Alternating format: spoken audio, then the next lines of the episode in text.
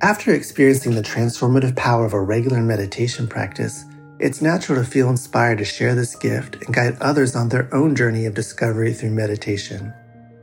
Join Buddhist teacher David Nichtern and Duncan Trussell, comedian and creator of the Netflix animated series The Midnight Gospel, for a free online event on Tuesday, May 7th at 6 p.m. Eastern Time. They'll discuss the profound practices of mindfulness in Dharma Moon's renowned mindfulness meditation teacher training program. Get certified by Dharma Moon to teach meditation, lead group practice sessions, and work with individual students. Visit dharmamoon.com slash be here now for more info and to reserve your spot for the free online event with David Nichtern and Duncan Trussell.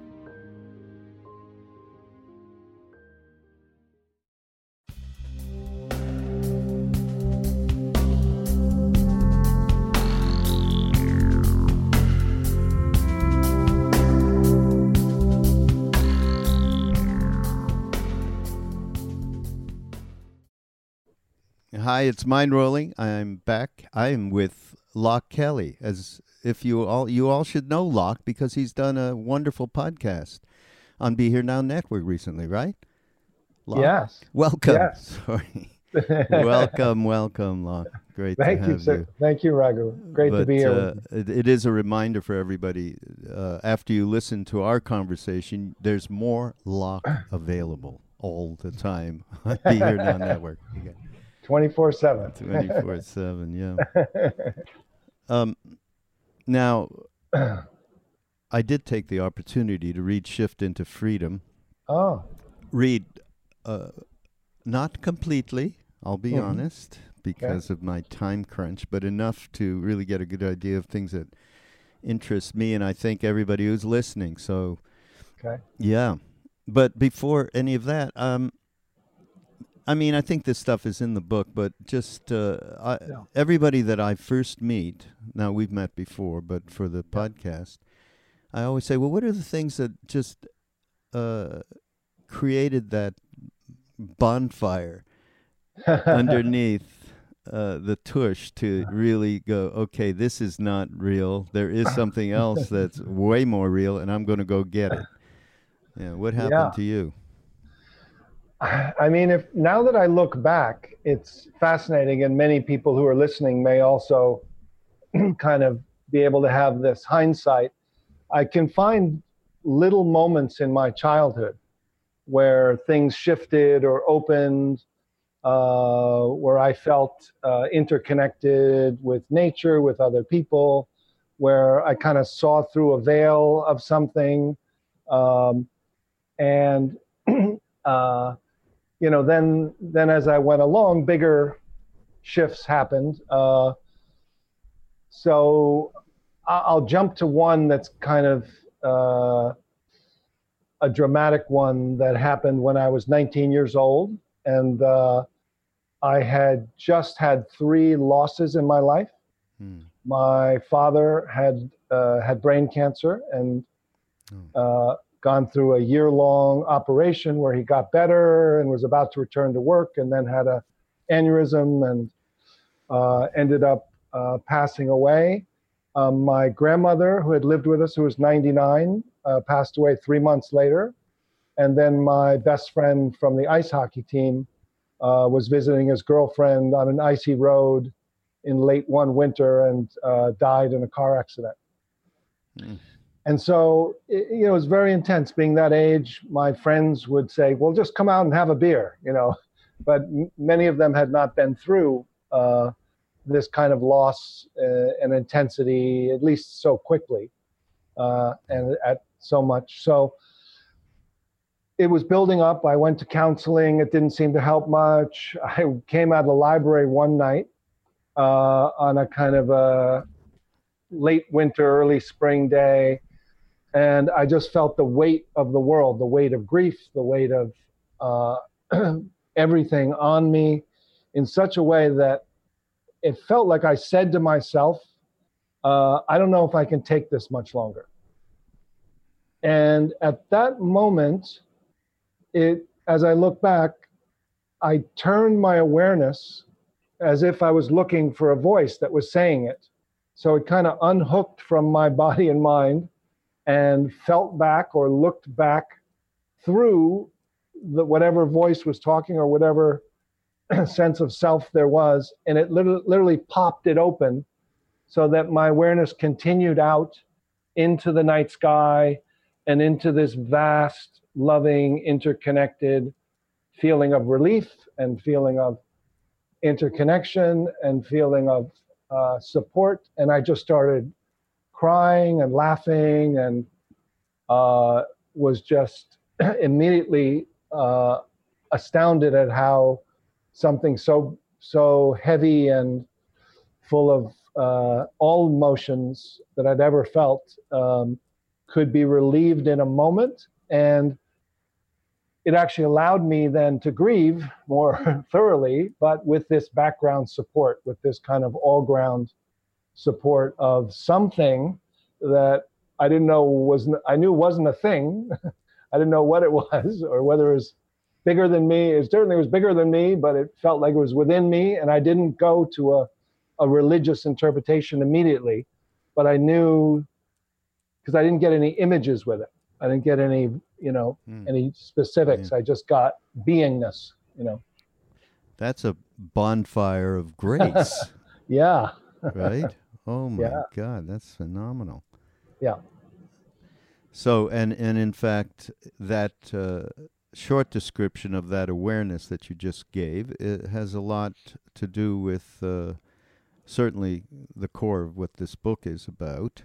That's and right. certainly in terms of my own interest and everybody that listens, uh, it it is about how do we bring that into our day to day, and yeah. from what perspective are we having that aware that that being the you know the big elephant in the room, so to speak, right?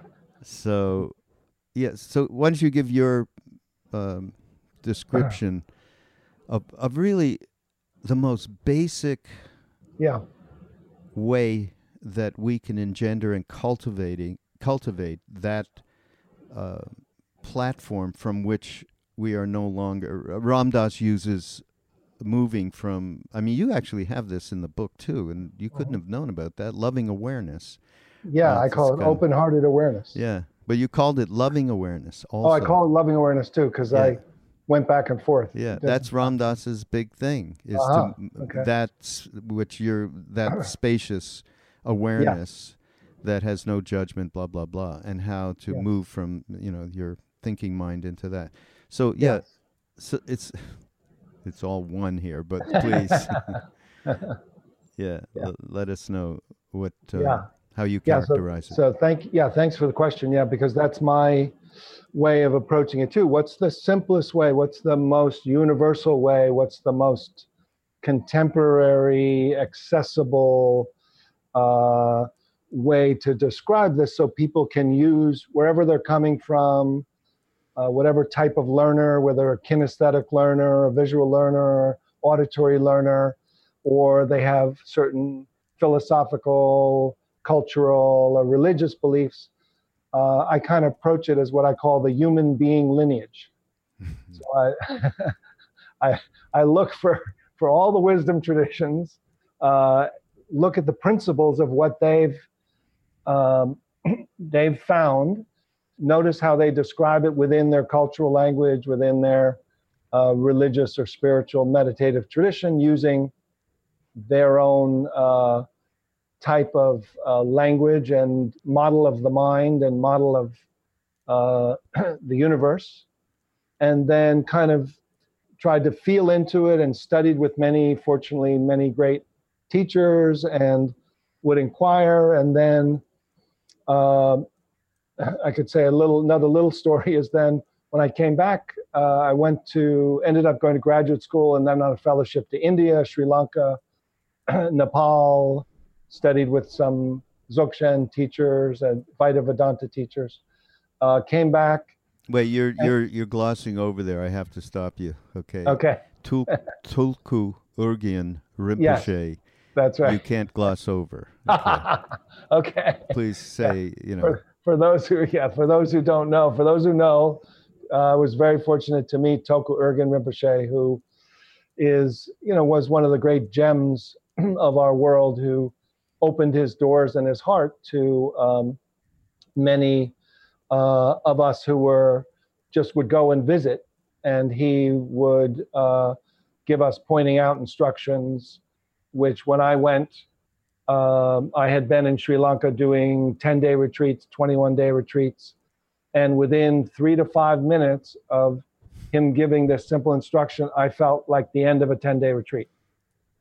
Yeah. And, and, but the thing that was added was the loving awareness. so at the end of uh, the mindfulness retreat, I felt the calm and the clarity and the freedom. But now I had the calm, clarity, freedom, and love and interconnection. Yeah. But within uh, minutes, and so it was clear that it Uh, was being uncovered. Yeah. It wasn't it wasn't being transmitted from him to me like a energy. It was it was something that had been covering, had just relaxed or opened, and there was this open-hearted awareness uh, that you know was was profound. Yeah, you you just described why I don't do 21 day meditation retreats these days.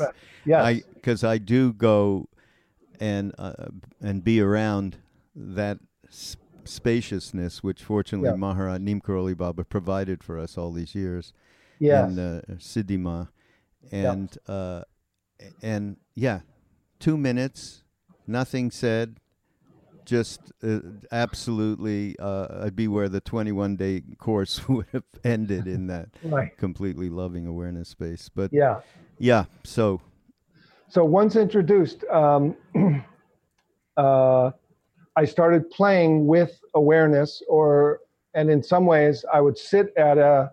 I became a psychotherapist and worked in an outpatient clinic in Brooklyn, and when when clients wouldn't come, they would be psychiatric clients living in halfway houses, community mental health center.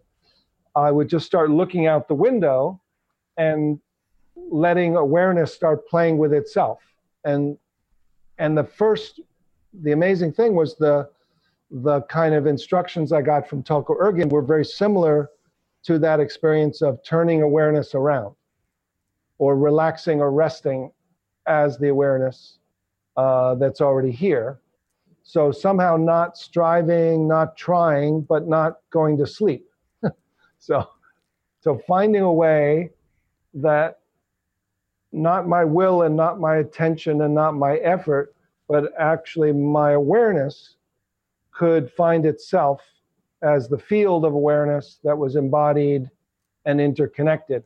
And it's almost like I describe it sometimes as, you know, the feeling of riding a bicycle. You know, you just start to feel this this balance of awareness rather than going to thought and emotion and physical sensation, the awareness becomes primary, but then you don't remain as a transcendent witness. That's a very key thing. That the awareness is then loving awareness, not just witnessing awareness. And it feels very embodied and interconnected. Um, so that the feeling of the relief of a separate sense of self uh, is really this kind of unity or interconnected field that feels like a relief. Uh, yeah. Yeah, I think, and you're again perfectly uh, mirroring the what we've been doing with Ramdas for years now, and what, what his uh, main thing has been. Uh, but I think one good thing, and it is his suggestion, is is to center yourself uh, within the middle of your chest, Uh-huh. and in yes. that heart space, yes. be able to uh, that's an immediate thing because of all the associate we have tremendous association with our hearts even though Yes. it might be misguided a lot of the time by right. emotion and everything but still that's a place where it's a natural let go of that Yes. mind thing and like you say witnessing from the mind is not uh, it's just another layer of the same kind of a thing so Yes. Yeah. So I have the same. So I basically started reverse engineering kind of some of the classical practices. And one of them is um, very similar, is called dropping from head to heart.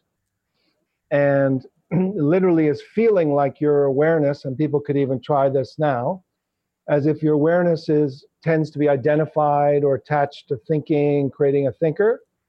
And awareness can simply relax back and then drop and know your jaw directly from within your jaw. And then feel like awareness can drop and know your throat from within your throat. Hmm. And then you feel awareness drop below your neck till it finds this safe heart space. And so now you're aware of the heart space from the heart space. And then for some people, it opens out or it goes really far within to the subtlest dimension. And then you're, it's as if you're aware and looking out of the eyes of your heart. And so that kind of simple uh, invitation is, seems to be easy to learn, and yet it's kind of a a way to uh, to find this heart space. And the heart space um, seems is like a microcosm of the universe. it's like the boundless heart. It's within, but the within is everywhere. Yeah. And uh, the interesting thing that when I have been teaching people is to see that it's not the emotional heart, which tends to be like in your throat or in the upper area. It's not your physical heart. It's not even what's on the right side of your chest, what Ramana called the cave of the heart. And it's not your heart chakra. It actually seems to be like a door, like a space that touches all of those hearts and then kind of opens up behind you and kind of looks out forward. Uh, so it's like a portal, uh, the heart mind or heart space or eyes of the heart. Yeah, heart and mind is fun, good. Yeah, heart mind. Yeah, yeah, heart mind is great. I love that yeah. term. Uh, well, you also just described why um, people like me who are completely um, ignorant and lazy and so on and so forth actually had to see the without the the within you and see the without you in yes. in in somebody yes. in order to get it you see this is sure. how uh, yeah we just had yeah. uh, bob thurman you know bob thurman oh yeah i love yeah, bob thurman. yeah we love i just laugh i just laugh yeah right yeah no it, we spent days doing that with him uh, and at one point he said he was talking about even enlightened beings you know they they get worried okay? They're worried. And he looks and Krishna Das was sitting on on the right of him and a bunch of us of course were in the audience and he and ramdas is sitting there and he said he's he's probably really worried about you becoming idiots. Right exactly. Oh god. So yeah all right, but we need to. What we do need to talk about uh, is, yeah. uh, I think you put it as mistake, mistaken identity. You see, everybody was. We are all walking around with mistaken identity. That's and right. uh, it's uh, I, I've told this on almost every podcast I've done because I think it was the funniest thing I've heard in so long. I did a podcast with uh, Adyashanti, beautiful, yeah, yeah. beautiful man, and yeah. uh, and he said yeah, no, from an early age, I looked at my parents and, and their friends that would come over, and, and finally I realized these people are insane. Period. That's right. what he said. They're insane. They've all gone crazy. So I'm going to learn, I'm going to go inside and find out what's real. Right. So, yeah. Uh, yeah, yeah. But uh, yeah, this this mistaken the way in which we believe our stories and the way in which we indulge our uh, the big me. You call yeah. mini me, yeah, mini, mini me. How yeah. do we get mini me going? Yeah. yeah. What do we I mean, do? Li- little mini me. I mean, I look at it in different ways. From uh, just kind of a construct of consciousness that's almost like we have a one-way mirror that we can only look out, but we we can't see back through it to see who's behind the mirror. So it's like a it's like a uh, a hall of mirrors and we only have windows going out. And so, you know, a lot of the uh, Tibetan uh, invitations are to turn your awareness around and look back to see who's looking, which is kind of the Ramana Maharshi inquiry, whether you do it uh, with words, or you do it with awareness, or you do it by just relaxing with somebody who's already relaxed uh, in it. Uh, you kind of resonate to it. Um, so that's that the easiest, by the way, everybody. Yeah, that's that's right. That's that's more perceptual. Um, like there's perception types, there's kind of behavior types, and there's kind of uh, structure types who do more at you know like uh, service. You know, is more yeah behavioral. Yeah. Uh, so um, so this um, feeling of the mini me. Um, I mean, one way I've kind of tracked it is by looking at the intersection of psychology and spirituality, is seeing that at age uh, one and a half to three, a child develops what's called, interestingly, in psychology, self awareness, which is the ability to be aware that you have a name, you see yourself in a mirror, and you start to name yourself as Loch. And then, more importantly, you start to say, oh, I shouldn't, you internalize a second self that comments on your first sense of, yeah. oh, I want to go grab the stove. There's hot cookies in there. Oh, no, you know, you shouldn't do that. You shouldn't touch the stove. Remember? And so, so who's the, who's the you and who's the, the one that wants to touch the stove?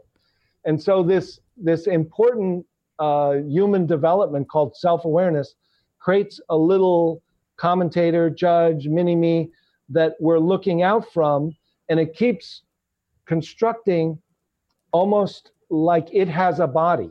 So this is kind of the thing I started to realize. I thought, oh, it's first you're just aware of your body, then it thinks it's an entity in you that's actually looking at your body. Oh, look at your hands. What are your hands? You should like wash your hands. You know, it's like, mini me on steroids. That's what that mini is. me on steroids. But it, the smarter the thing is, the smarter we get, the stronger it gets. So we try to think our way out of it. So we it makes it worse. so that's yeah, it reinforces is, it all. Yeah, reinforces it all. So that that mini me thinks it has a body, and it is craving to get things to satisfy it, and it's fearful that it's going to get hurt. But the thing is, it can't get hurt because it's only made of thought, and there's nothing for it to eat because it's only made of thought. So the word dukkha in uh, for suffering means the perpetual dissatisfaction. Mm. So the mini me has this perpetual dissatisfaction.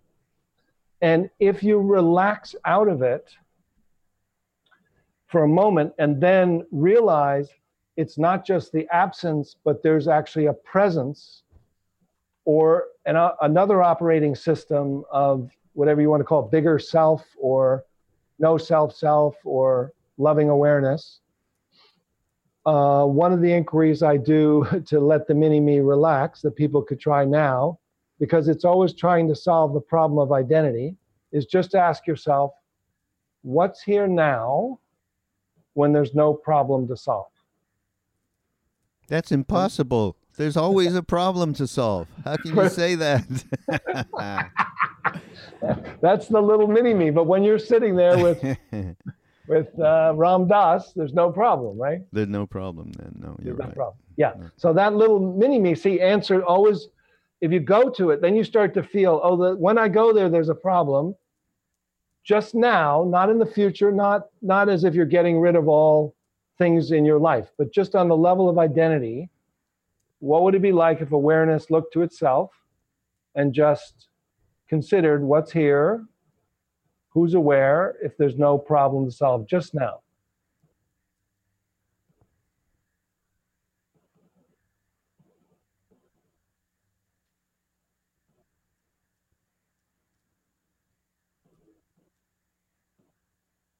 If you just don't look to thought and don't go to sleep,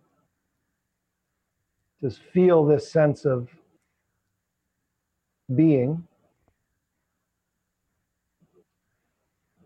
And just see what you notice. So some people may have uh, felt this relaxation of that mini me. yeah, it's like, wow, okay, no stress here for the for the just a minute. Yeah. Uh, another good tip though is uh, some people have a difficult time without some physical Yes. sensation. So taking a few breaths into that center of your chest That's right. is a Yeah. is a great way to just oh okay. Yeah. Let me take a minute. You know, take a Yeah. yeah.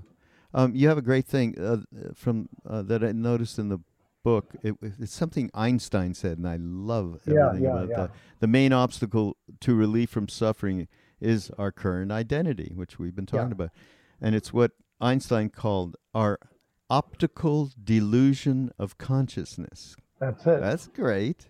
Yeah. so that's the feeling. And that literally, if we realize that sometimes people get scared of this kind of, oh, I'm supposed to be empty or I'm supposed to be no self or nobody or something. But it, it's not thing, that. Yeah. It, it's, it's actually just a bind or a secondary contraction when you relax the optical delusion of consciousness and you have a sense that there's a greater uh, operating system that's just simply aware. It's kind of aware like a dog or a baby or a cat, and it has all the functional abilities. Some people, when they drive a car, they drive because they drop into a highly functional flow state, which is not uh, ego centered, but is able to optimally function. So it's not that you're going to be a couch potato. Uh, it's that there's an effortless flow. Um, I call, you know, I call it effortless mindfulness because you're still aware of what's happening, but you're aware from your loving awareness. Yep. Yep. Uh, there's something else, but I I, th- I think it's a great word actually, and it's deconstructing. Yes.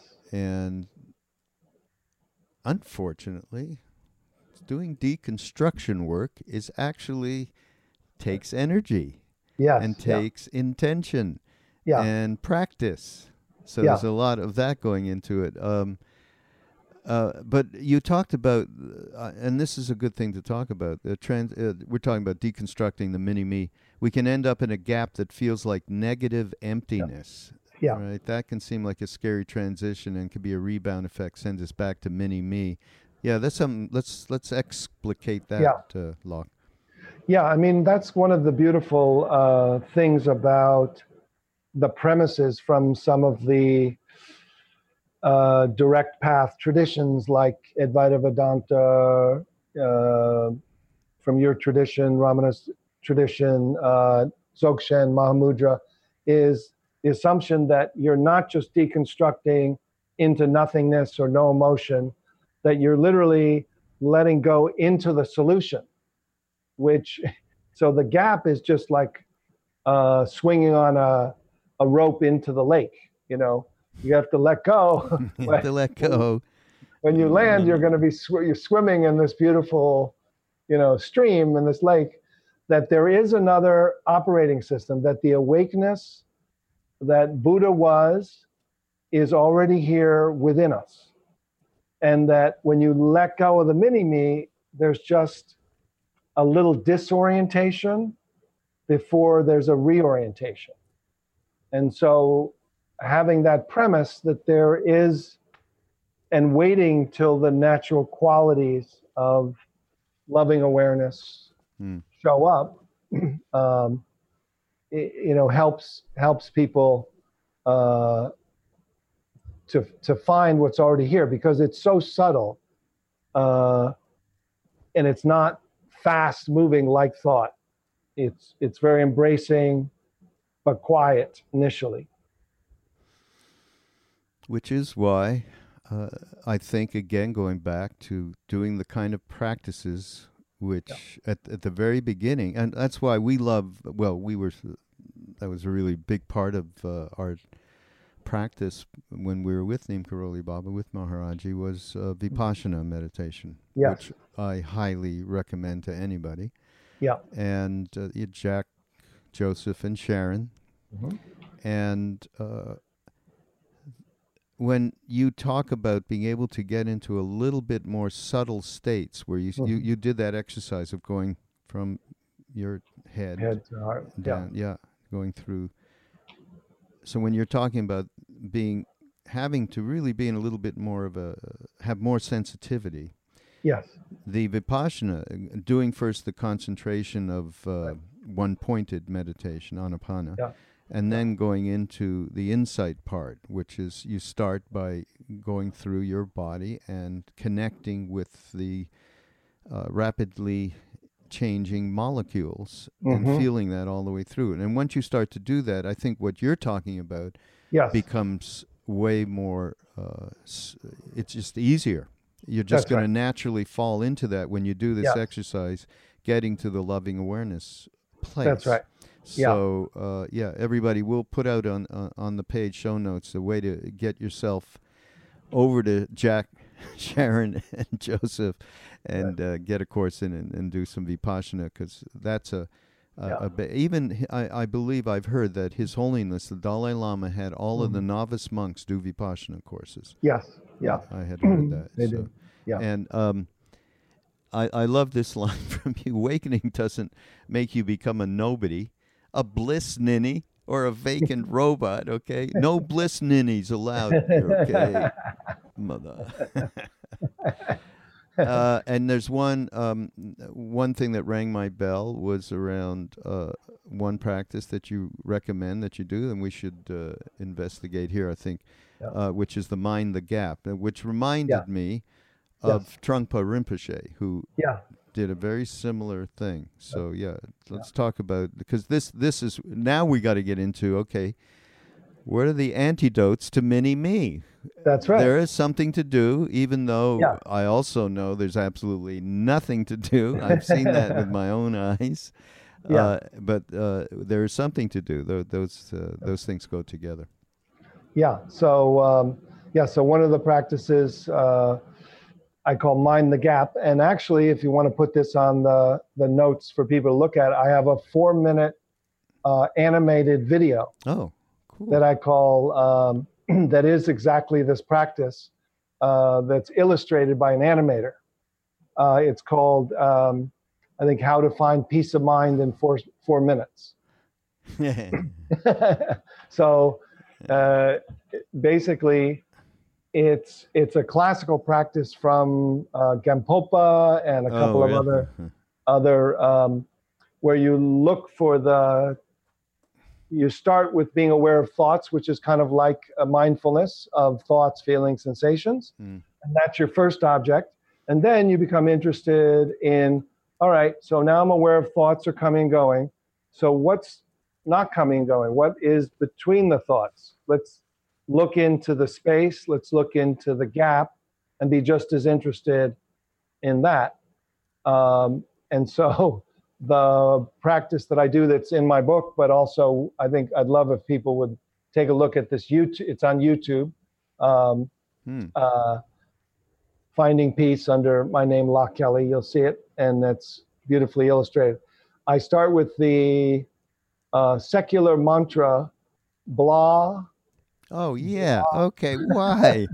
Come on, Ram. Why go to blah? There is a thing with these uh, Sanskrit words that has its own efficacy beyond our minds, Loch. Okay. Yeah. No, but but see, I'm, what I'm doing is Getting If- the religious if you, go, spirit. if you go there through the if you go there through the sound, you go with rum. Hmm. But if you go there through the gap, what you're doing is you're de-emphasizing thought as the method.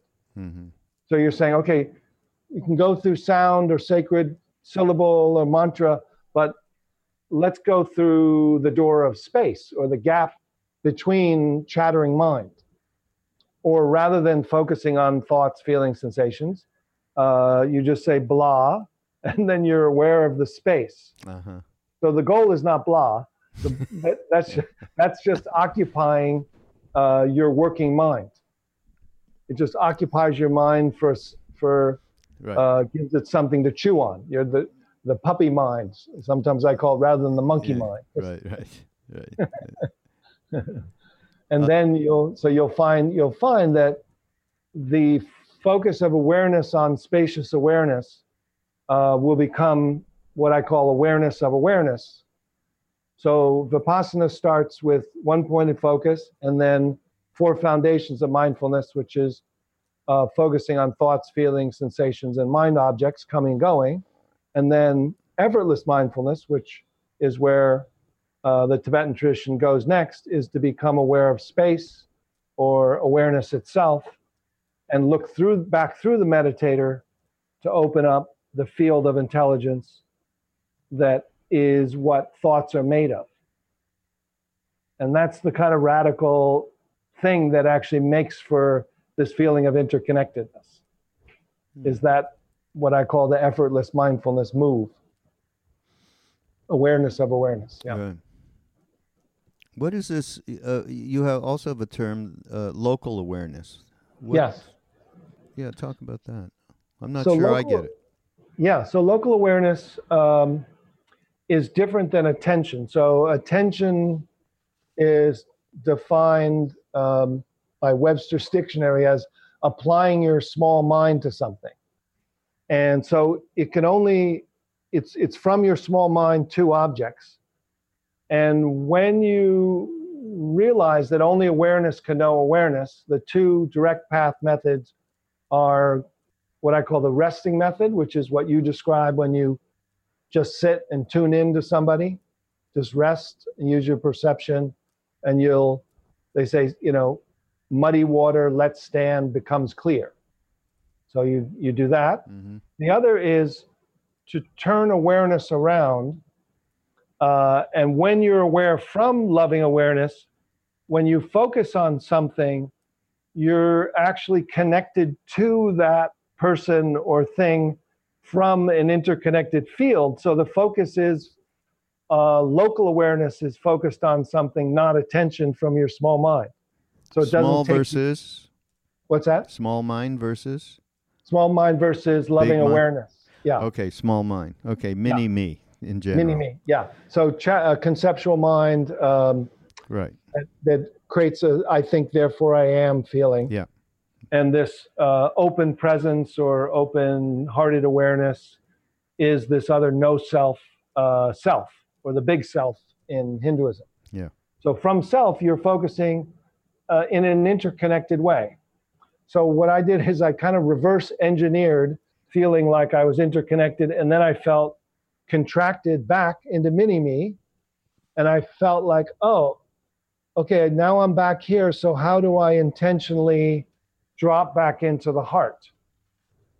And so the exercise we did to begin with, which people could do again, is if local awareness, which is made of loving awareness, can, is identified with thinking and creates is identified with a mini me, which is binding it.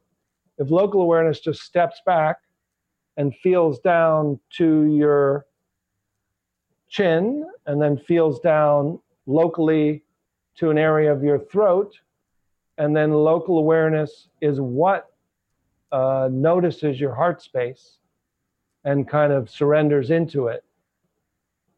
Uh, you found the local awareness because local awareness is is made of the loving awareness so it can find it easily and once once you're in this loving awareness now there's an interconnected you can locally be aware of your knee from within your knee you can be aware of i can be aware of seeing you on the screen but i feel that you're not a separate object only that i feel like there's a interconnected field where kind of like an ocean and the waves are local awareness so there's an ocean of awareness and you're a local awareness and I'm a local awareness, but we're the same loving awareness.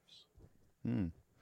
And by the way, everybody, just to show you that a man like this, like Loch, can give us these kind of extraordinarily uh, original yeah. sketches for ways in which you can absolutely move beyond mini me which is it's a big subject Loch actually for me. Uh, yes. My friend uh, Duncan Trussell and I actually with Jack Kornfield and Trudy Goodman are doing a uh, seminar in November. Uh, oh, good. At, it's called um,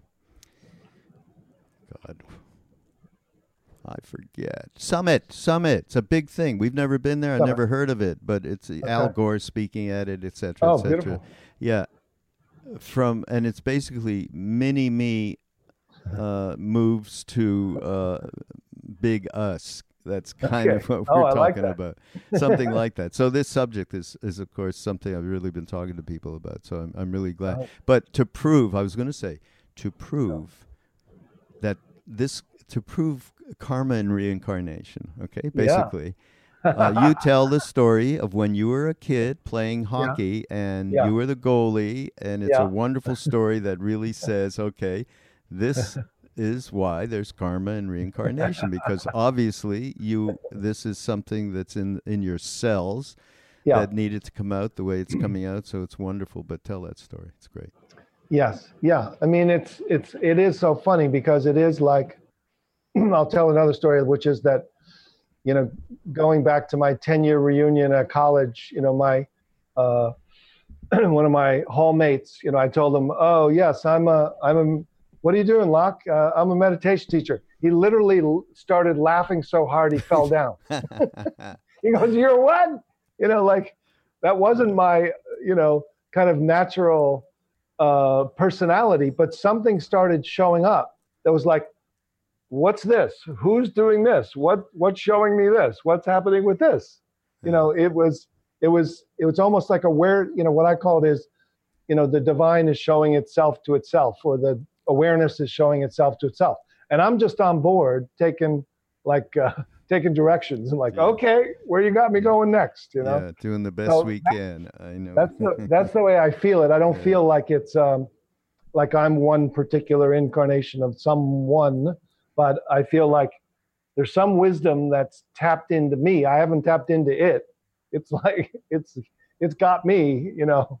And so um, when I was a kid, um, I was uh, I was listening to a sports broadcaster who said that the quarterback has eyes in the back of his head.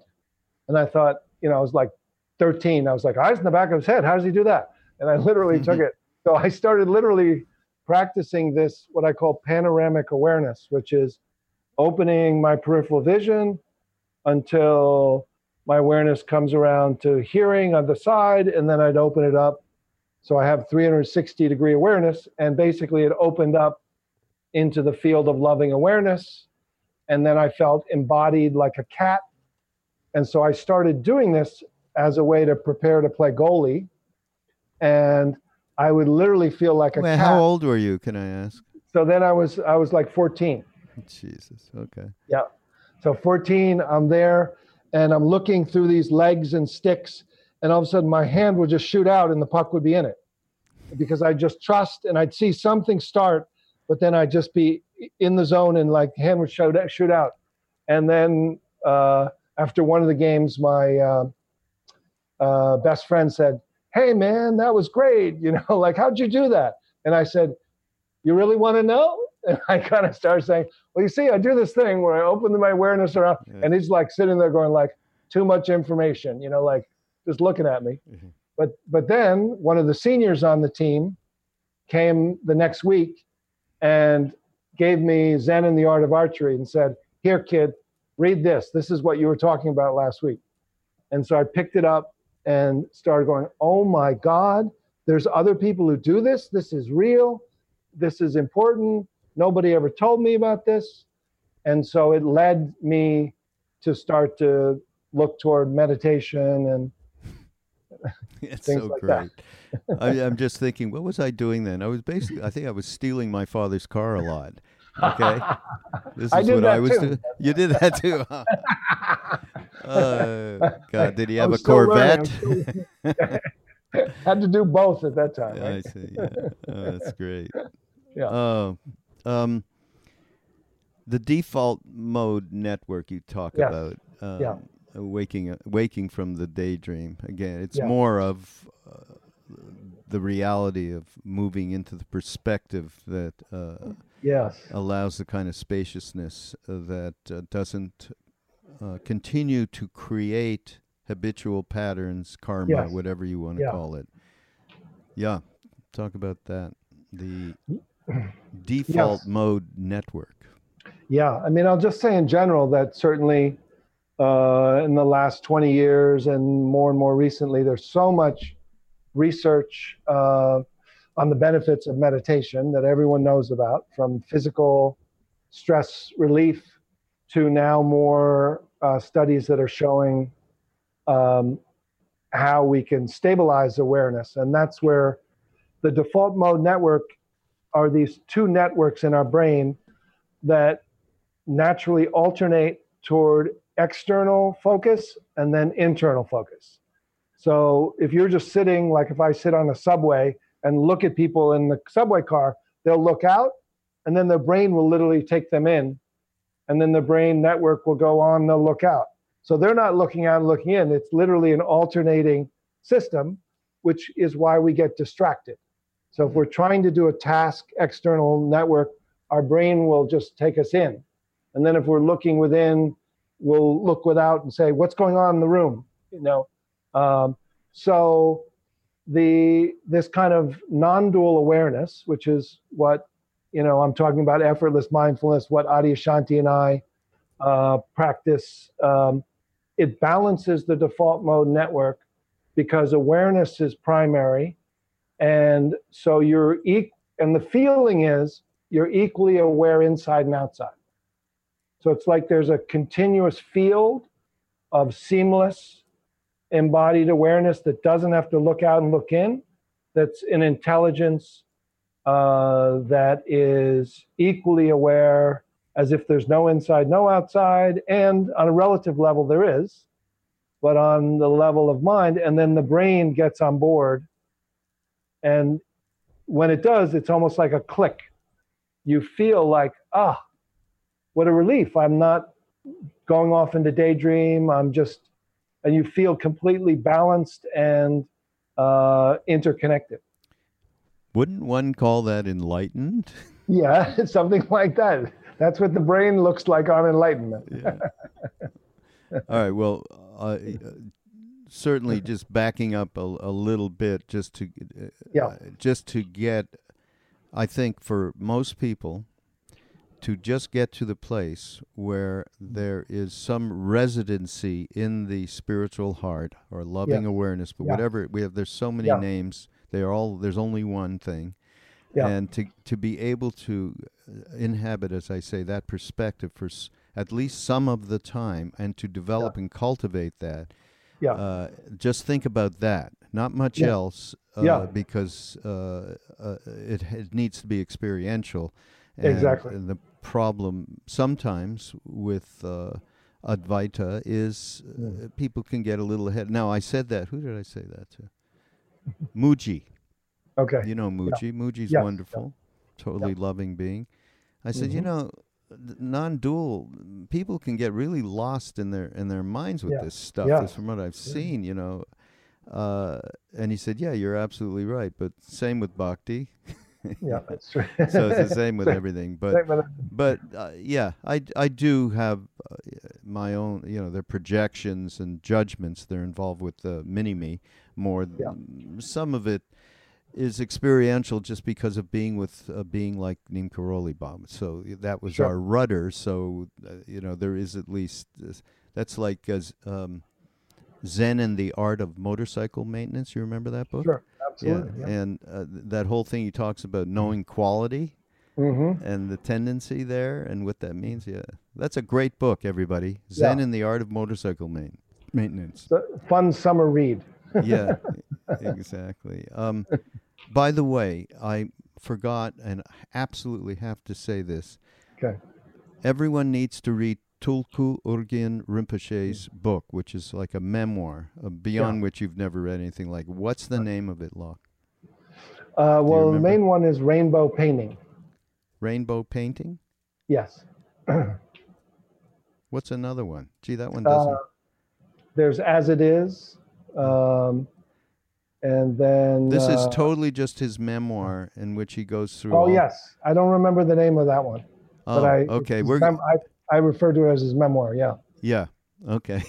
Yeah. yeah. It's it's got quite an incredible. But our research people at Be Okay. Here Now Network are going to find this and put it in the show notes. Um, in just in the time that we have left, um, I mean, there's a whole thing. Here's where I did not actually read this, but I'm interested in your um, Yeah. projection about this, which is the next stage of human development. Yes. What are we talking about? Yeah. So, yeah, my feeling having uh, seen this tremendous progress in uh, my students and my own experience, my colleagues, and the articulation of contemporary practices in everyday life, uh, it feels like it's both necessary and possible that awakening is the next natural stage of human development. That there's an ability for us to upgrade our operating system to more loving awareness. And when that happens, um, there's a feeling of mutuality, there's a feeling of we working together, the motivations for social justice and uh, activism and a kind of working with other people in community just become the natural love of what you want to do. Uh, and you feel so much energy to do it, but you also feel uh, right sized. You don't feel like you have to save the world, and you don't, you feel like, oh, well, I'll do my part. I'm good at this. My friend's good at that. These other people in this organization are good at that. Let's all do our own little parts. And it really becomes like a relief to feel like you're part of a, a group of people and a society. And um, so that this is not just motivated by uh, hatred or you know uh, resistance to something but there's motivation through love that there's a feeling of really s- starting both with you know like bhakti and uh, starting with seva action first and then doing meditation or starting with realization which will lead to ac- action so they seem to be coming together and so for a group of us the work you're doing with podcast, getting the work out, uh, making it, normalizing it, making these kind of uh, wisdom of people who live, you know, everyday lives in rather than monastics only.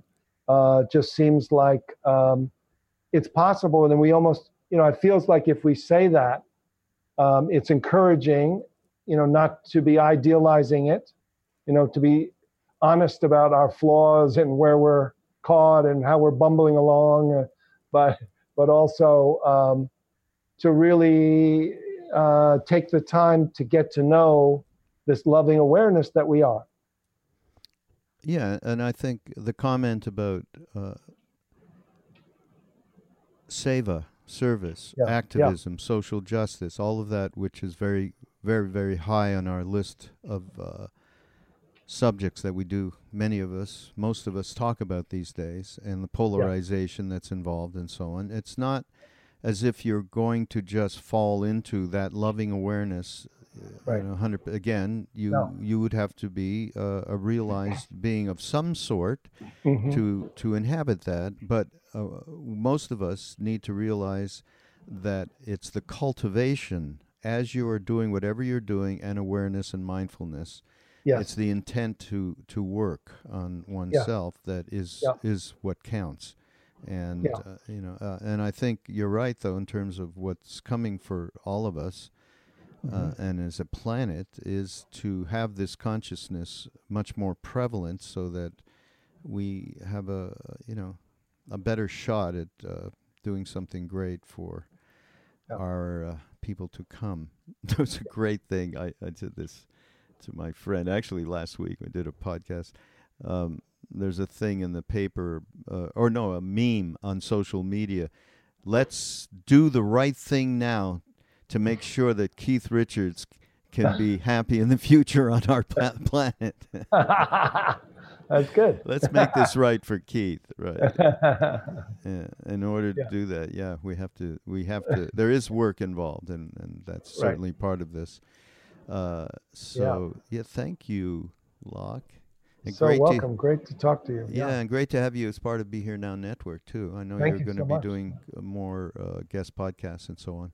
Yes. So that's a great thing, and we really appreciate it. And Yeah. uh, I uh, hope to do this again with you. Yes, absolutely. Yeah, I have a another book coming out. Oh, you uh, do? nec- next year, uh, next June, called uh, "The Way of Effortless Mindfulness." Oh, okay, great. So it'll go into more detail. And and we will put up a, a link to the four minute video.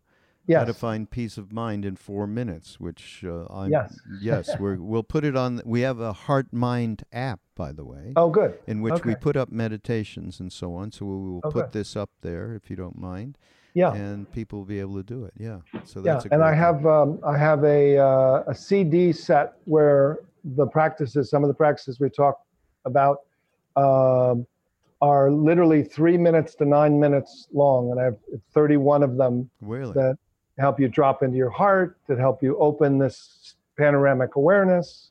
Wow. Uh, okay. yeah. Great. Great. And all of that will be available on the show notes page. Links to all of it. Uh, you'll you'll let us know, Loch, and we'll make sure Yes. they're up there. And uh, yeah, the books and everything, because it's just more about uh, helping our lives get way more in balance. That's our, that's the Beautiful. theme of Mindrolling is a life in balance. Simple. Beautiful. Yes, Yeah. nice. I love it. Thank you again. Thanks so mm-hmm. much. Thank you. Wonder, wonderful. Lots of love to you. Yeah. Namaste. Okay. Namaste.